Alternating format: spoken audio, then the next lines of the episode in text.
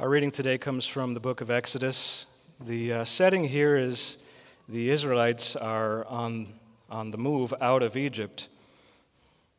Then the Lord said to Moses, saying, See, I have called by name Bezalel, the son of Uri, the son of Hur, of the tribe of Judah, and I have filled him with the Spirit of God, in wisdom, in understanding, in knowledge, and in all manner of workmanship to design artistic works, to do work in gold, in silver, in bronze, in cutting jewels for setting, in carving wood, and to work in all manner of workmanship. And I, indeed, I have appointed with him Aholiab, the son of Ahisamach, of the tribe of Dan. And I have put wisdom in the hearts of all the gifted artisans, that they may make all that I have commanded you. Let us pray. Lord, you continually shape us and our world. Grant that we may continually explore the frontiers of your love. Amen. Every year I'm asked to talk about Christian art here in chapel, one time a year, and um, it is my privilege to do so. Discovering that reading that, uh, that we just looked at in my adult life brought a kind of assurance about my vocation. Um, given the, uh, the fact of the, the history of the Christian church and the relationship with imagery sometimes is a rocky one. And so I, I grew up a little unsure whether being an artist was really the right thing for a Christian to do. But I see here, I see in this reading that the Lord has has something to say about this besides, Thou shalt not make any graven images. In 1996 ish, 30 ish some years ago, my math is fuzzy, uh, and I don't think that's an important part of this story. 30 um, ish years ago, Professor Bill Bukowski was younger than I am now, and I was younger than any of you college students are now. And the drawing room in the newly minted Ylvisaker Fine Arts Center, that was then the newest building on campus, the drawing studio hosted a big project. There were big paintings, big canvases that were at various stages of completion. They were being drawn or painted or filled in. I remember Bill Bukowski had his son Jeff helping, little Jeff grade school Jeff. He was interviewed by KEYC, and uh, in his little kind of squeaky voice, he was talking about it's really special that I get to paint, that I get to help my dad, because who knows how long these things will be around. You never know who will see these things, little Jeff said.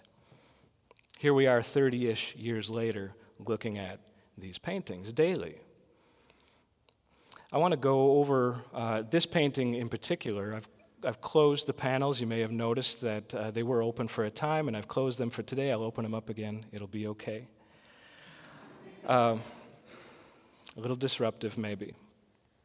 But I've been staring at this uh, for the whole, the whole semester, thinking about what to say to you about this. And we just, I just came from art history class. There's people here who are in art history class, and we'll use the same kinds of methods.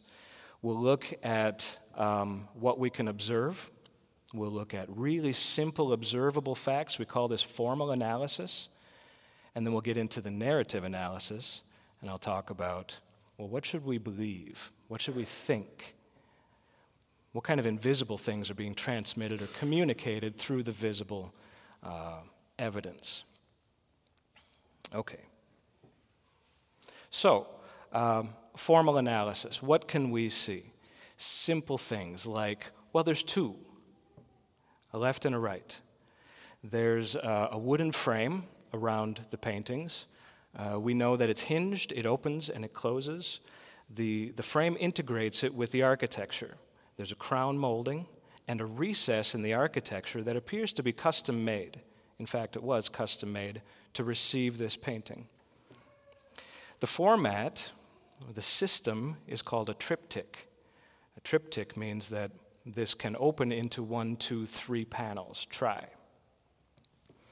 Uh, right now, it's closed, and we see the exteriors of what are the, the left and the right wings. These are stretched canvases. Historically, painting on canvas, which we're so used to now, you go to Hobby Lobby and they sell packs of canvases for an amazingly cheap rate.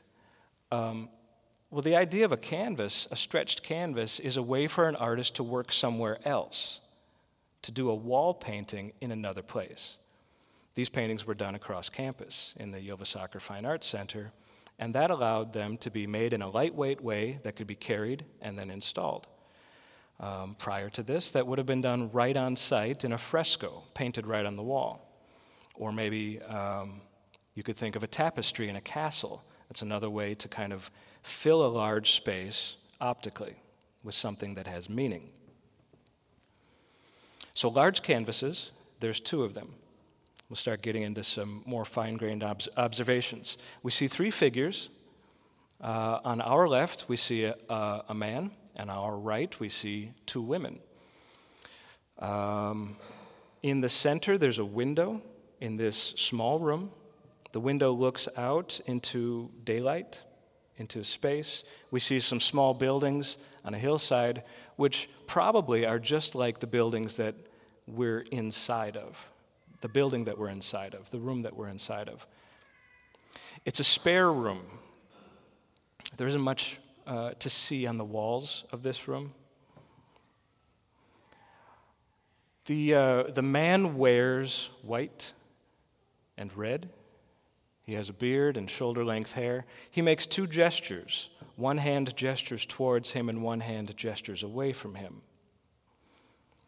The women on the right side one stands, wears a kind of a yellowy earth tone, simple robe. She holds a basket with bread. She turns her face towards the man, she turns her shoulders away from the man. The kneeling woman appears to be on the same mat as the standing woman. They share a standing space. You can see the standing woman's foot just peeking out on the mat. The kneeling woman wears purple with embroidery and a red sash. She faces her shoulders towards the man. There's two vessels, two jars on the bottom right. And there appears to be more depth along the right side. There's a square, a rectangle square hugging the right side of the canvas, implying that maybe there's space back there. There's more to this than just the room that we're in. The mats, uh, the mat that they stand on has relatives. There are two other mats that flow off the bottom of the canvas, which for years baffled me. They baffled me. I didn't understand why the mats were there until recently, because I've stared at it long enough. And I'll share that with you. That's formal analysis, right? I just said things that we can see. And you can do this with any artwork, anytime. And you might, you might be surprised at what you discover by just simple, slow observation. Just looking and saying, what is true? What can I see? Let's start to unpack that. You can think of this as a 30 year old, 30 plus year old gift that we can unwrap daily. I just described the wrapping paper. What can you see on the outside? Let's see what's inside the gift. What's it all about? Well, you know, we're smart. We know the Sunday school answer. It's Mary and Martha and one thing needful. Get to the answer, and, you know, then we can be done. Let's just be done. Be careful. Be careful about being too fast about a conclusion because you're missing the gift. If you, if you feel like you know a thing, why would you keep on exploring a thing? Consider the benefits of exploring, trying to discover more. All right, so we know the Sunday school answer. We kind of know where this is going. Um, in art history class, we talk about uh, actions express priorities Actions express priorities. The very existence of this painting says something. The fact that it's here means that this is, this is a worthy concept for this institution. It was chosen. This topic was chosen to be in front of us daily, and here we are, decades later, still absorbing, still being affected by this, this gift that's been given not only by the artist, but by the institution to us. So, why? Why is it important? Well, let's consider these two women. Um, I know who the models were, are. One of them is in the room, I believe. Um, the standing model, uh, I, I gave you a hint. Her shoulders are turned away. You see shadow on one side of her face. Light coming from the window, but also shadow on the other side. The artist is trying to suggest something to you. Because her shoulders are turned away from the window, she, she tends to be a little darker. The shadow kind of uh, covers her body. She holds this basket as a signal of her attention. The way that she faces is a signal of her attention. That's really what this is all about. What do you pay attention to? How do you focus your attention? All right, so standing woman is Martha, right? We know this. I don't have to say that to you, you know this. Um, but how she is, is a message to you. Where is your attention? Is your attention on the bread? Is it on your survival? Are you worried? Are you worried about things that are not? Martha was constantly, well, I shouldn't say, let's not, let's not make assumptions about an entire personality based on one episode. In this instance, Martha was focused on what is not. She was concerned about the things that had not been done yet. She wanted to be a good host, right? And she was in a flurry of activity and she got upset. She said, Jesus, tell her to help me because, implied, there's stuff that needs to be done. There's stuff that needs to be done. Let's get it done. So she stands, right? She's not at rest. She's like, she just came from around the corner, flew into the room. She's got her work with her. Now, the lazy one, Mary, just sits there. She's just sitting there. But the way she is says something too, right? The artist is, is giving us symbols in the way they are. The, the thing they wear says something about the way they are. Mary wears rich clothes, you know, rich ish, purple. This is not a it's not an everyday thing. It's almost like she's, she got out her prom dress. She's got special clothes on. She's implying that this is a special event. This is something that should not be missed. And she sits, she plunks down, she can't be moved by her busy sister. Mary has focused her attention away from tasks and focuses it on what Jesus praises as the one thing needful. There's a lot of useful things, a lot of ways that you can, you can be useful in this world, but when it all boils down to it, there's only one thing that matters, and that's God's relationship with you and your relationship with God. So Mary has chosen.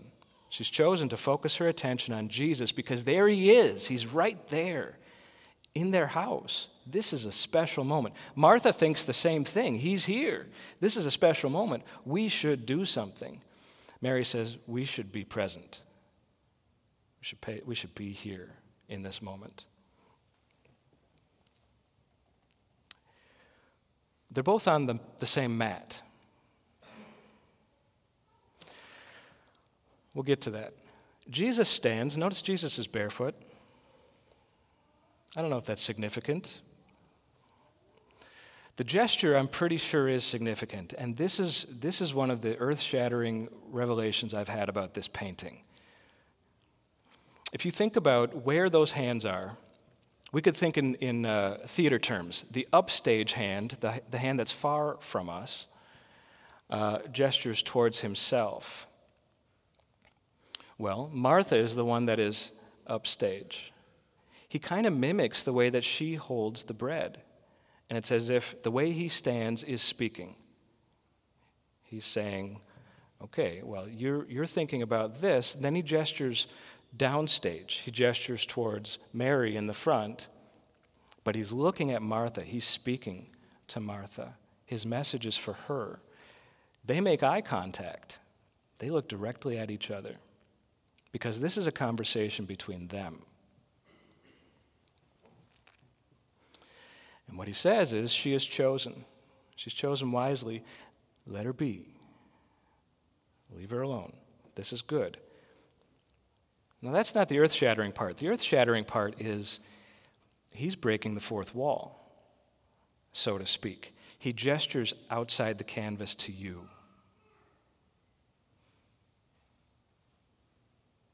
He's not only gesturing downstage in the painting, he's gesturing to you in your seat, to you on that mat. You sit on that mat in the foreground that flows off the bottom of the canvas. And Jesus, in this painting, says, You have chosen the one thing needful. You've chosen wisely. There's another mat that, point, that aims right here off the corner, just that sliver. Aims at the pulpit. This is a site specific artwork that's made for this space, and it's made to apply directly to this community. This is about Bethany. There's hidden messages here for you, a gift that you can unwrap with time. Martha wears the same color as Jesus, too. I'm sorry, Mary, Mary in the foreground. She wears that robe, that red sash, sort of as a symbol of allegiance. Martha wears, well, the color of bread. Right? They wear the colors of their attention. What do I care about? It's sort of an external version of the internal cares. I could go on for hours, and I ought not to. Um, so, here's the thing to know I think, the thing to, to take from this. Understand vocation. The Lutheran doctrine of vocation encourages you, just as this reading today encouraged me, that you have relevant work to do, regardless of your vocation. God gives you work, and that's specific to you.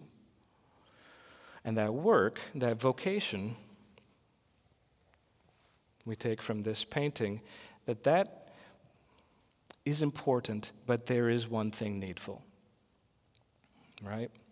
The work that you do is part of your identity, it's part of your future. You in college are thinking about that future. Stay focused, though. Remember, when it all boils down to it, let's say 30 years from now, another 30 ish years go by, I'm pushing 80. You're older than I am. And your, your children may be sitting in these seats. Well, with that amount of time, you might have changed careers several times. Your life is really unpredictable down that road, but we really hope that the one thing needful remains a central focus. That doesn't change.